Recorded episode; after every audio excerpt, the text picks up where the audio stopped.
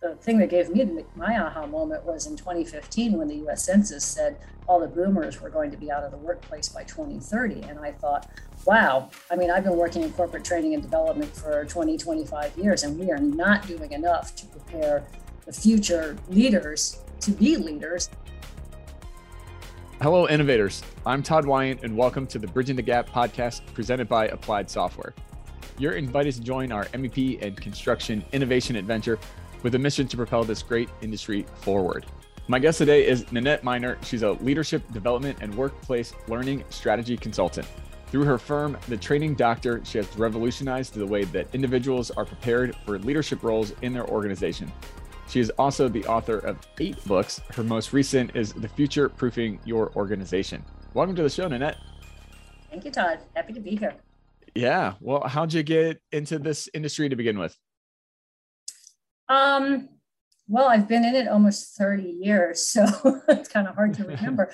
I, um, you know, started in most people who come into training and development do it by accident um, because there's really no degree programs for it. And when you're young, you don't even know that's actually an industry. I mean, I talk to people all the time and they're amazed that, you know, I'm like, you remember that college class you took? I do that, but in corporate America. And they're like, oh, I guess somebody does have to design that. so I just kind of grew into it when I was working in, um, you know, my first corporate job. I got promoted to a manager. As, as my managerial duties i had to train new employees and i just really liked when they had that aha moment. And so i went and got a master's in training and development and then i really liked the fact that it was more important in my mind to design the training well than to deliver it well because there's a lot of good people out there who can deliver training but to design it in a way that people can not only learn it but learn it quickly learn it thoroughly and actually apply it back on the job i didn't see a lot of that happening so then i got a doctorate in adult learning theory and it's been off to the races since then and and, and lately the my passion for the last five seven years has been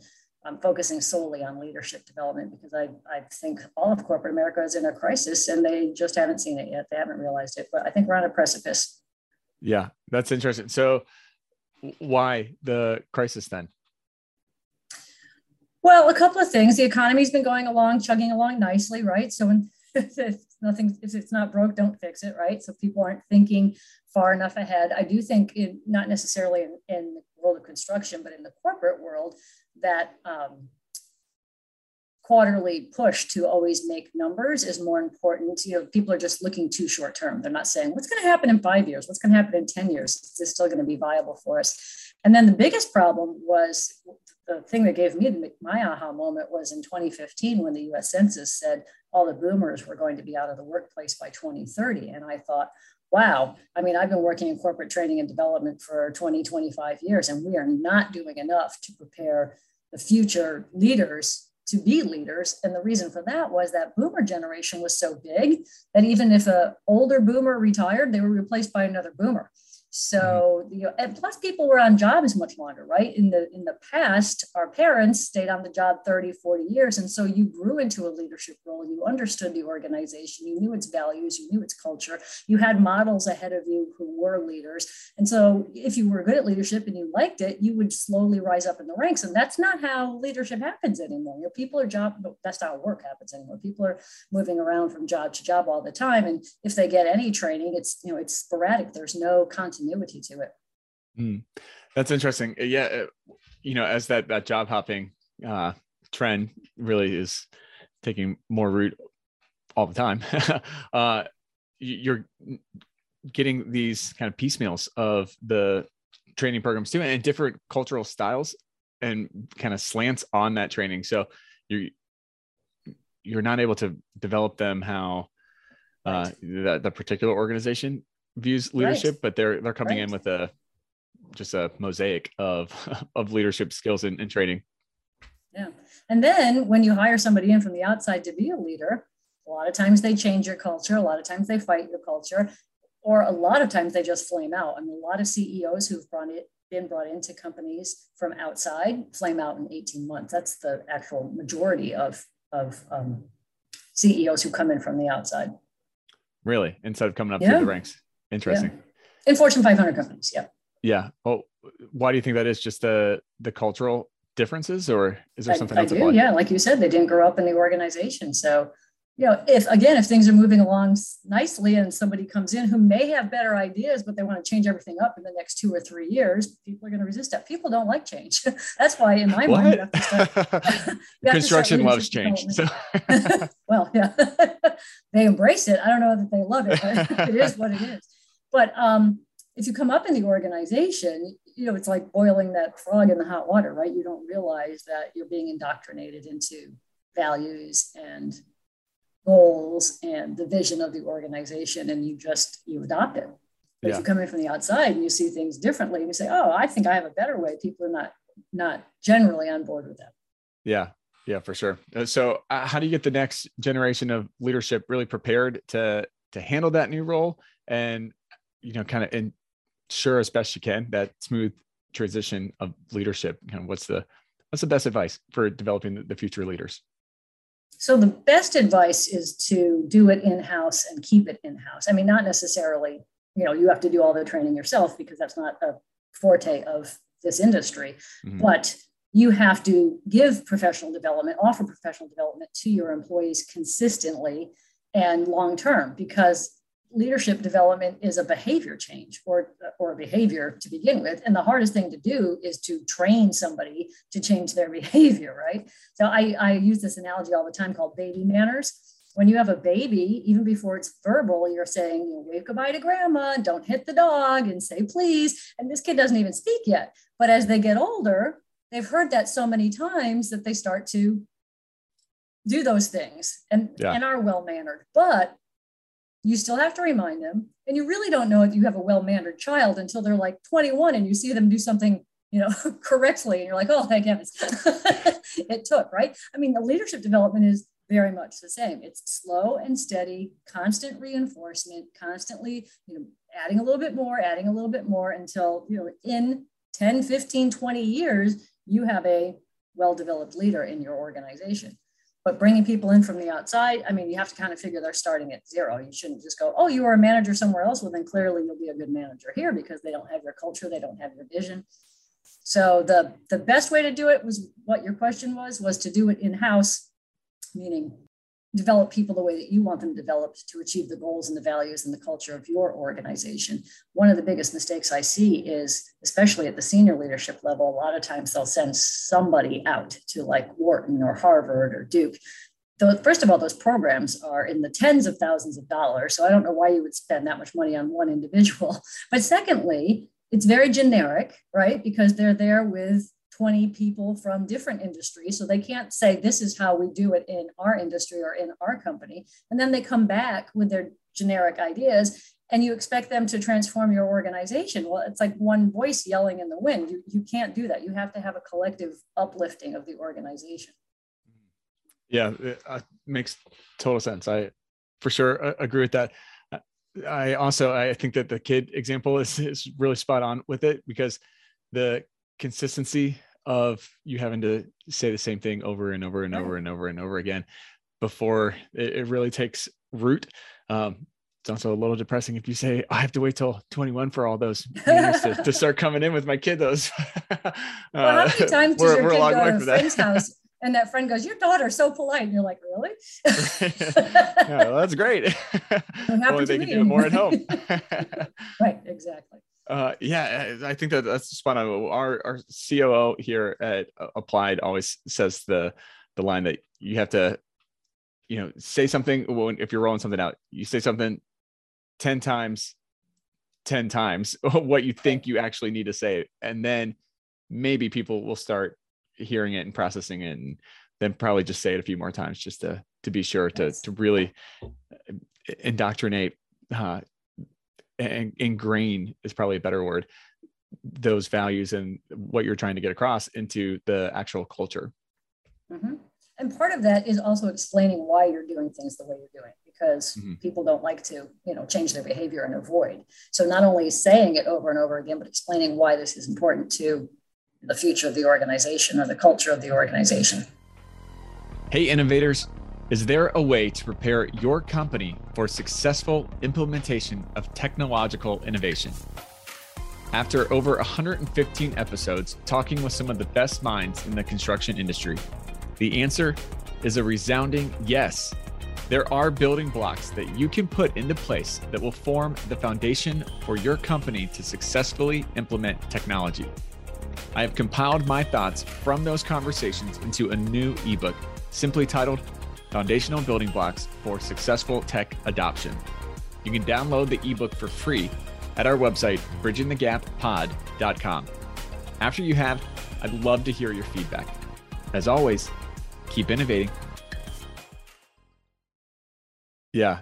And explaining the why that the particular stakeholder that you're talking to from explain the why from their vantage point. I think people fall into the trap of they have one why and right. they try to use that same why across the entire company, which mm-hmm. the heart of the why is the same, but it impacts each person and stakeholder differently. And you need mm-hmm. to be aware of that and communicate that so that they can hear it and, and, understand it and not be like, yeah, I get it for that guy, but that's right. irrelevant for me.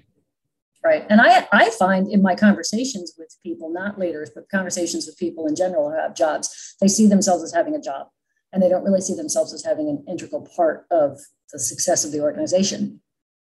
They definitely do, but nobody explained it to them, right? Yeah. They just don't see how their contribution matters to the big picture or to the end goal. And that's such a simple thing to rectify. Yeah, that's a great point. Especially when you, you talk about the new generations really coming into the, the workforce. I, I think that that why how am I having the impact and what's the meaning behind what my job is to the overall company impact? I think that becomes even more um, yes. important and really fundamental in the younger generations. That's they're, yes. they're really seeking that where the the older generations seemed more okay with like this is my role, this is my job, I'm good with that. I don't necessarily need to know the why impact of, of the rest of the company, but right. it, it is different in the different generations. Yes, and there are even things I'm seeing in our in our HR press is that younger generations are even asking more questions at the interview. Like yeah. I never would have thought to do that 20 years ago to you know, ask challenging questions back, but they want to make sure that they're working for an organization that has a good value system and you know contributes back to the community or the world in general. And so they're going to ask you those tough questions during the interview before they even take the job. They don't want to find out whether you do or don't once they accept the job. Yeah, they're interviewing you just as much as you're interviewing them right. for sure. Right. Uh, so, what's the first step then that business should really think through when they come uh, trying to unpack succession planning? So, we have a two day workshop that we do with the senior leaders of an organization. We put them all together in the same room so they can duke it out. because if everybody's not on board, it will crumble. So, you know, there's a lot of um, very constructive arguments that happen and the, it's a two-day process. There's three distinct phases to it and the first phase is first we figure out how vulnerable you are to losing your senior managers. And pretty much every organization now is vulnerable because you know the the numbers for people who exited the workforce last year I, I, think in total was a little over 12 million but i remember september october november on the news every time the numbers came out they'd say oh it's a new high. Oh it's a new high. 4.2 4.4 4.5 so every, almost every organization i can't think of one that wouldn't be susceptible to having vacancies at the senior leadership level. So mm-hmm. that's step number one is where where are those vacancies? And not only where are they today, but ask your people in senior leadership roles, what is your horizon for retiring? My, my husband has it down to the day. You know, it's like two years and 94 days. And you know, the next day is two years and 93 days. I mean, he knows exactly when he's going to retire. So that's a pretty simple first step is to just ask your senior leaders, where, where do you think you're going to be in the next two, three, five years? Because then you know what how quickly you have to work and what you're working towards. One of the organizations that uh, we just finished working with, they have only nine senior leaders. It's a smallish firm, and five of them they know will be retired in the next 10 years. So in 10 years, they're going to lose half of that senior leadership team. Mm-hmm. And two of those will be leaving in the next year. So they have an immediate need and then they have a, a long-term need. Now, obviously, that could change, but at least it gives them some scope. So step number one is figure out how vulnerable you are. And then step number two, which is kind of you know part A and part B, is so look around and who in this organization is capable of stepping up. Because the biggest problem that I see in all organizations, but construction especially because it's lean and mean, is nobody is really grooming their successor. So that should be like your mantra if you're the CEO or the COO is you have to have a successor in place and you have to be giving them the opportunities to learn what your job is about, how you do it, what's the big picture of the organization. I can't tell you how many people I meet who are in mid-level, you know, director or VP level, who don't know the financials of a, a, company. Only the senior leaders know the financials. Well, how am I supposed to help you make your organization successful if I don't even know, you know, how much money we right. keep at the end of the day? There has to be a lot more transparency at the senior leader level if the organization wants to, you know, stay solvent for the next 10 to 15 years. And I do think that's why a lot of organizations are, you know, combining with others right now because they can't they just can't cut it on their own anymore. There's not enough personnel to do it. Yeah. Yeah, for sure. And in construction, I think that the the retirement problem is even more prevalent. Yeah, I heard the other day that the average age of worker in construction is 42, which mm-hmm. is like 15, 20 years over the just the national generic average. Um, right. So there's there's a lot of people on the the upper end of uh, the construction industry, and we're not doing a great job of bringing in the the younger blood into the the industry and so right. we already have the skilled labor shortage and it's just being eh, exponentially impacted every single year as more people age out and, and retire out um, right. what do you think are some of the maybe unintended consequences for firms that don't think about succession planning i think they're going to go out of business Bottom line, that's a even, big unintended consequence. I didn't, and I didn't even hesitate to answer that. I have been saying for years, you are you are going to be out of business in ten years if you don't think forward. Especially again, most in construction, most organizations. I deal with medium and small organizations. So in my world, most of my organizations are run by the founders. Mm-hmm. So a lot of them never thought of their retirement. They didn't think of their succession planning. And now they're getting up there in years, late 60s, early 70s, and they're like, gosh, am I going to be running this the rest of my life or do I enjoy the next you know 5 10 15 years and that's why you know there was such an exodus of boomers last fall as well as a lot of the, the pandemic made a lot of people re reevaluate their value system and what they really want to be doing for however many years they have left and so those who had jobs were able to leave but those who own companies really have to get on this quickly because if you're not there, who is? Yeah. And I always like to tell my clients, although I don't like to say it, but I'm like, what if you get hit by a bus tomorrow? You know, there's right. such poor succession planning in the industry that you get hit by a bus. Yeah. Yeah, for sure. How, how do you coach clients through the emotional aspect of it? Because it, if you've had your company, you built it from scratch, it probably even has your name uh, as the company name. or you've you've it's combined it into some like, letters you, now. But yes, you're like I, am the one that's this is my company. I, I want to run it. It's it has my name attached to it. How do you coach them to maybe not necessarily let go of that emotional attachment, but ease them in? Yes, it, it has your name. Yes, you've done a great job for 30, 40 years running it, but you still need to coach it and mm, kind of take somebody under your wing to replace you eventually. It, it really, to me, is the word legacy. What do you want your legacy to be? Mm. If you want this company to go on with your name and be a mm-hmm. pillar in the community, then you will find a successor so it doesn't crumble when you leave. Otherwise, it will fall apart. Yeah, makes sense. I, I like the simplicity of that. especially if you're not, yeah, and especially if you're not letting people in on, you know, the, the how that operation works. Yeah, if you're not letting them know the financials, if you're not letting them know the time horizon for projects and planning, and you know, a lot of organizations in all of America, not just construction, but definitely um, in all organizations, they bring people up in silos. So if you join an organization in finance, generally all your promotions will be in finance. We never mm-hmm. think to make business people. That's another one of my soapboxes is we have to start making business people. They have to understand the marketing and the business development and the cost structure and the quality control they just they need to know more. Everybody in your senior leadership team should know how the whole business runs and then have a specialty area that they are the best at but they mm-hmm. shouldn't all be working in little isolated silos and then you're the one person pulling it all together. Think about the time and the energy that that's that we'll just call it the owner has to put into the process if they're dealing with every single person individually mm-hmm. right? you're getting those calls at 9 p.m. and at 4 a.m. because something's gone wrong. No, there ought to be six, eight, 12 other people in the organization who could do your job. Yeah. Well, I also think it's it, it's bad business in having people in silos because for a marketing person not to know how it affects sales or it affects finances, then right. you're not being holistic in your uh, approach to it, and you're you're making each department suffer because no department works in a silo and in isolation. It impacts and has real world consequences for those other departments too. So the, the more they have knowledge of how those departments work in the kind of the, the structures and the uh, the, the thinking and the mindsets of those departments, then they're able to adjust and say, okay, I can't do this move because it will negatively impact the side of the business and right. You know the do no harm approach. And instead, we're all just kind of fighting amongst ourselves instead of fighting with our competitors and trying to take market share. Yes, thank you. Perfect.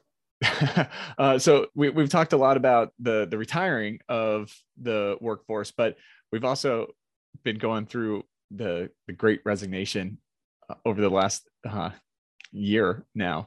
So how has that great resignation really impacted a strategic succession management plan? Well, companies are scrambling now because they didn't foresee it, they didn't plan for it.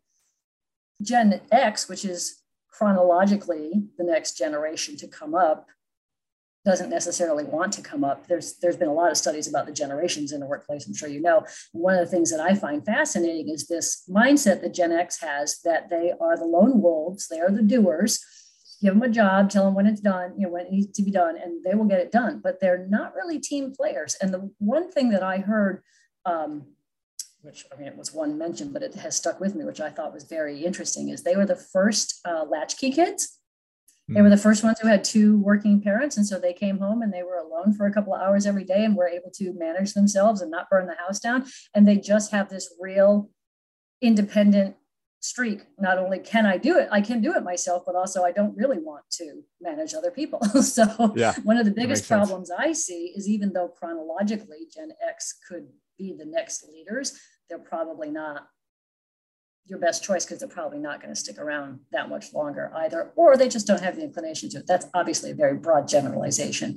But I mean, I worked in industry for a long time and found being a manager exhausting and then decided to, you know, be a consultant because then I could just manage myself and hire on people as I needed them, but I didn't, I wasn't beholden to a group of 10 or 25.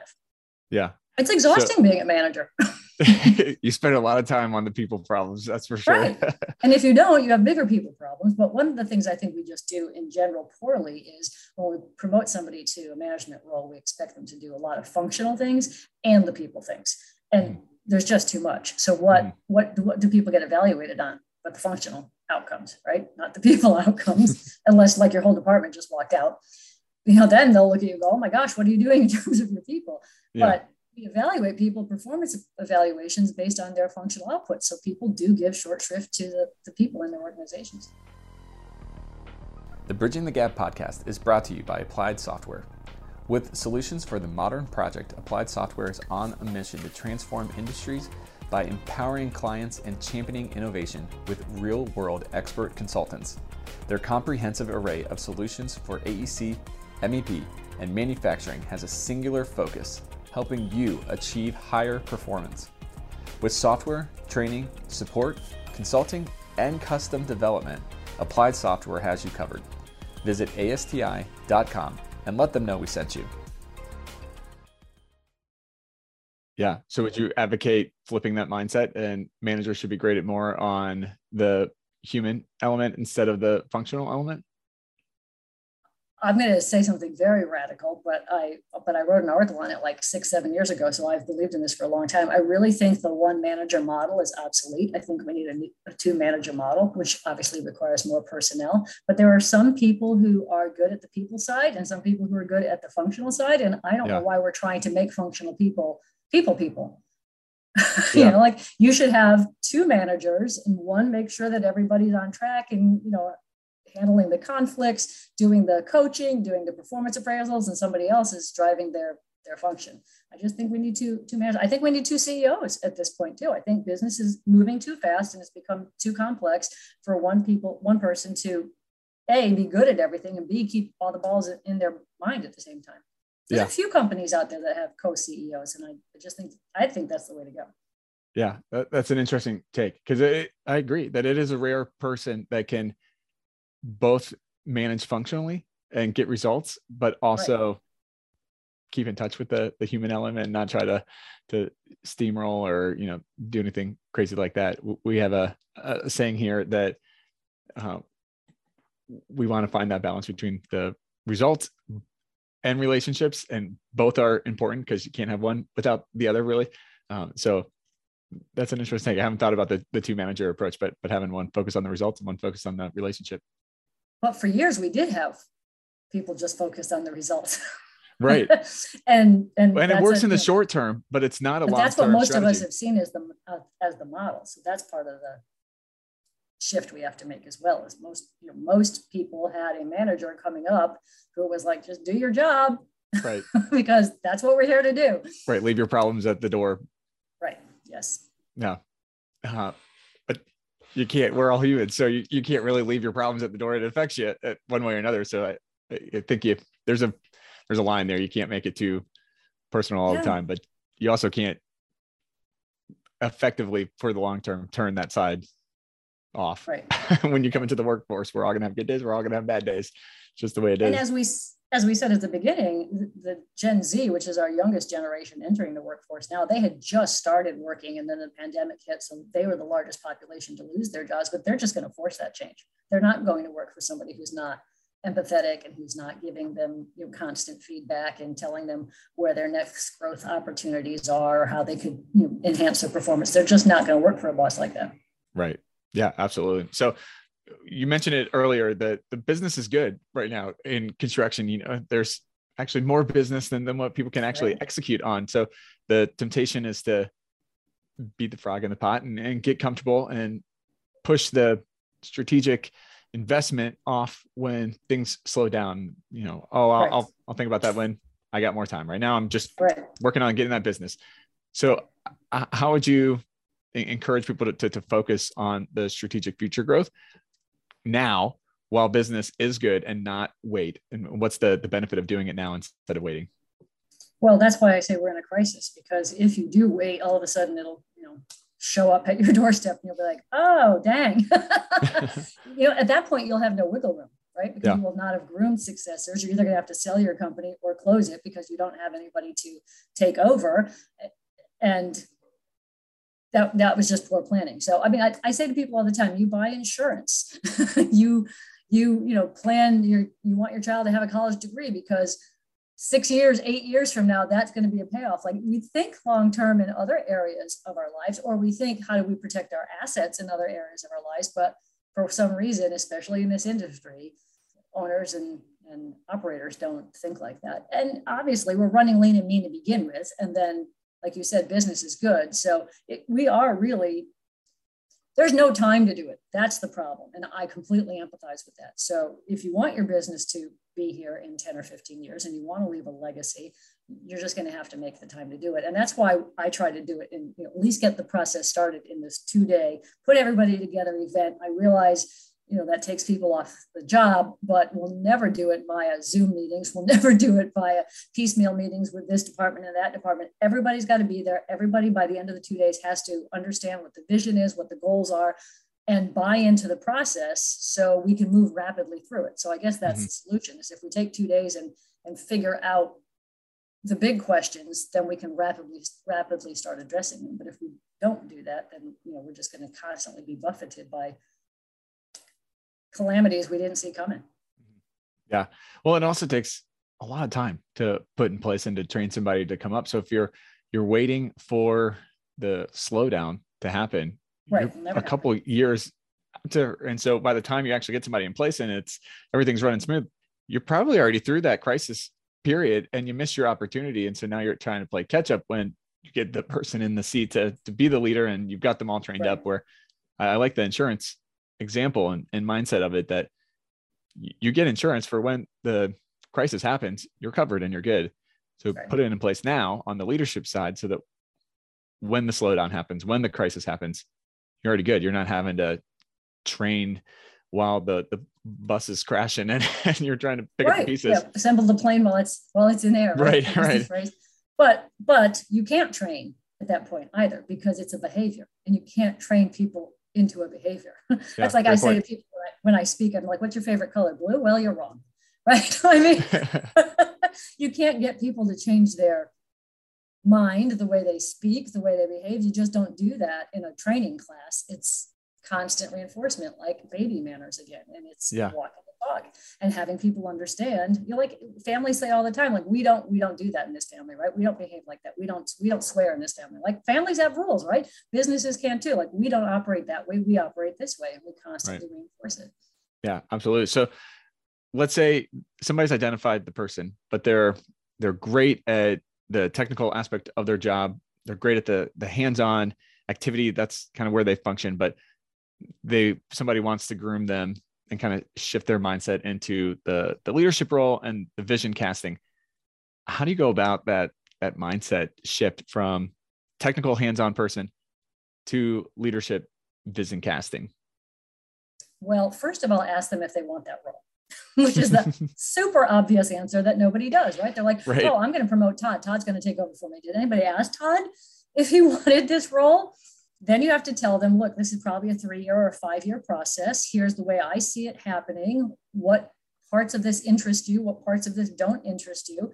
I, years ago, I had a, a, relative who was offered a supervisory position at his company, and he'd been there like 20 years at that point. And over the course of you know many decades, he'd constantly been offered a supervisory position. He always turned it down, and I thought he was nuts until one day I realized, yeah, management's hard. I can see why you just want to do your individual contributor role because at the end of the day, you just leave, right? Yeah. So, a, some people may not even be inclined to do it. B, they don't know what they don't know. So you have to be a lot more open and transparent. And that's why, in my opinion, the, the best approach, especially in this industry, again, is through mentoring.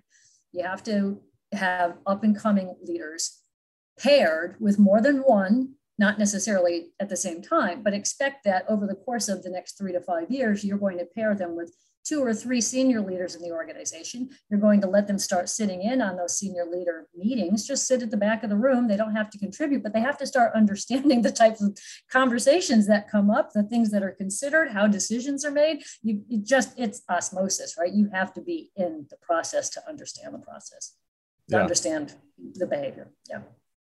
And also allow people to opt out.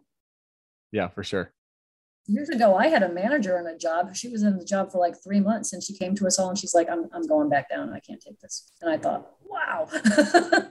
First, I was like shocked that anybody would do that. And secondly, I was very impressed that somebody would do that. She's like, this is not what I thought it was. Yeah, that takes a lot of guts and humility to come right. to the table and admit that. But like, hey, this is not my spot. And not just like flee and go, I got to go to get another job. She stayed in the company. She just said, I have to go back down to the role I had before. I just don't like this. Yeah props for her. Yeah, that's awesome. Because uh, there is something to it, you know, of you might be a rock star as the individual contributor and you're just you're a bad manager and maybe it goes back to the the two manager approach concept um, of you're really good at production and maybe you're not as strong on the the people side um, and you know kind of forcing in that that you have to be both in today's world of, of management. Yes. Yeah, I, I don't know. Uh, that's it's an interesting train of thought. Uh, well, how do people find out more information and, and connect with you and find out what you're up to? Well, trainingdr.com is the website. You can learn about the strategy sprint there. We do a number of uh, different events throughout the year. In a couple of weeks, we're doing an executive roundtable. I do a number of um, interviews every quarter and ask CEOs, owners, HR people, training people when they exist, but they don't usually. Um, what are they doing about leadership development? So, about once, actually three times this year, I think I'm doing an executive roundtable where I'm bringing together those CEOs and owners and saying, okay, this is what I've learned about leadership development in your organization or in your industry. And I can tell you right now, nothing's being done. I mean, literally, as a blanket statement, nothing's being done. There are pockets, but there's no urgency yet, which is you know, which was the beginning of our conversation, right? Yeah. Or you can you can always find me on LinkedIn. uh, Dr. Well, you don't have to do the doctor part, but it's Nanette, N A N E T T E. My first name is spelled wrong. Miner, M I N E R. Um, and the training doctor is on LinkedIn too. So you can follow either me or the training doctor on LinkedIn. Nice. Awesome. Well, last question for you. What does innovation mean to you? I would guess never sitting back on your laurels, right? I mean, always looking for the next iteration, the next opportunity. Don't be afraid to put your wild ideas out there. I think I've given you at least two of my wild ideas today, right? Like something has to happen to shake up not only this industry, but leadership development in general, because I really do think organizations are, are about to implode. Yeah. By 2030, I really think they're going to implode. And it was just because they didn't plan for a transition of everybody who's been in leadership roles for the last 20 years, they're all boomers, they're all going to age out. And we're like, oh, wow, we didn't really get anybody else prepared, did we? Yeah, uh, it's a great answer. Don't be complacent on the innovation front, and it ties in perfectly with the, the leadership development. Don't be complacent just because things are good right now. Don't be complacent. Go, uh, you know, be bold. Think the future what's the worst that can happen? That's my motto. What's the worst that can happen? let's go, let's plan against that. yeah, I like it. Awesome. Well, thanks so much for taking the time to, to join the show. This was a great conversation. Thank you, Todd. Thanks for having me. And now it's time for my Todd takes from this episode. First take Every company wants to have great leaders throughout the organization. However, too many organizations are not intentional about investing and developing people to become those great leaders. Nanette said we should almost think of leadership development as our insurance policy, in that if we properly invest in our people, it is there when we need to rely on it. Second take As the younger generations are coming more into the workforce, it is becoming even more critical to explain the why behind why every job matters to the mission of the company and the positive impact it is having. Final take down with silos across the board. We need cross collaboration, especially in this industry. The more viewpoints and knowledge, the better. Thanks for listening to this episode. If you are interested in learning more, you can visit our sponsor, Applied Software, at ASTI.com. You can listen to this podcast anytime by simply going to Apple Podcasts, Spotify, or wherever you listen to podcasts. Also, be sure to check out our website, bridgingthegappod.com. As always, I'm Todd Wyant, thanking you for joining us on the Bridging the Gap podcast. Keep innovating. Bridging the Gap is hosted, directed, and produced by Todd Wyant, edited and produced by Eric Daniel. Bridging the Gap is an applied software production. Copyright Applied Software 2022.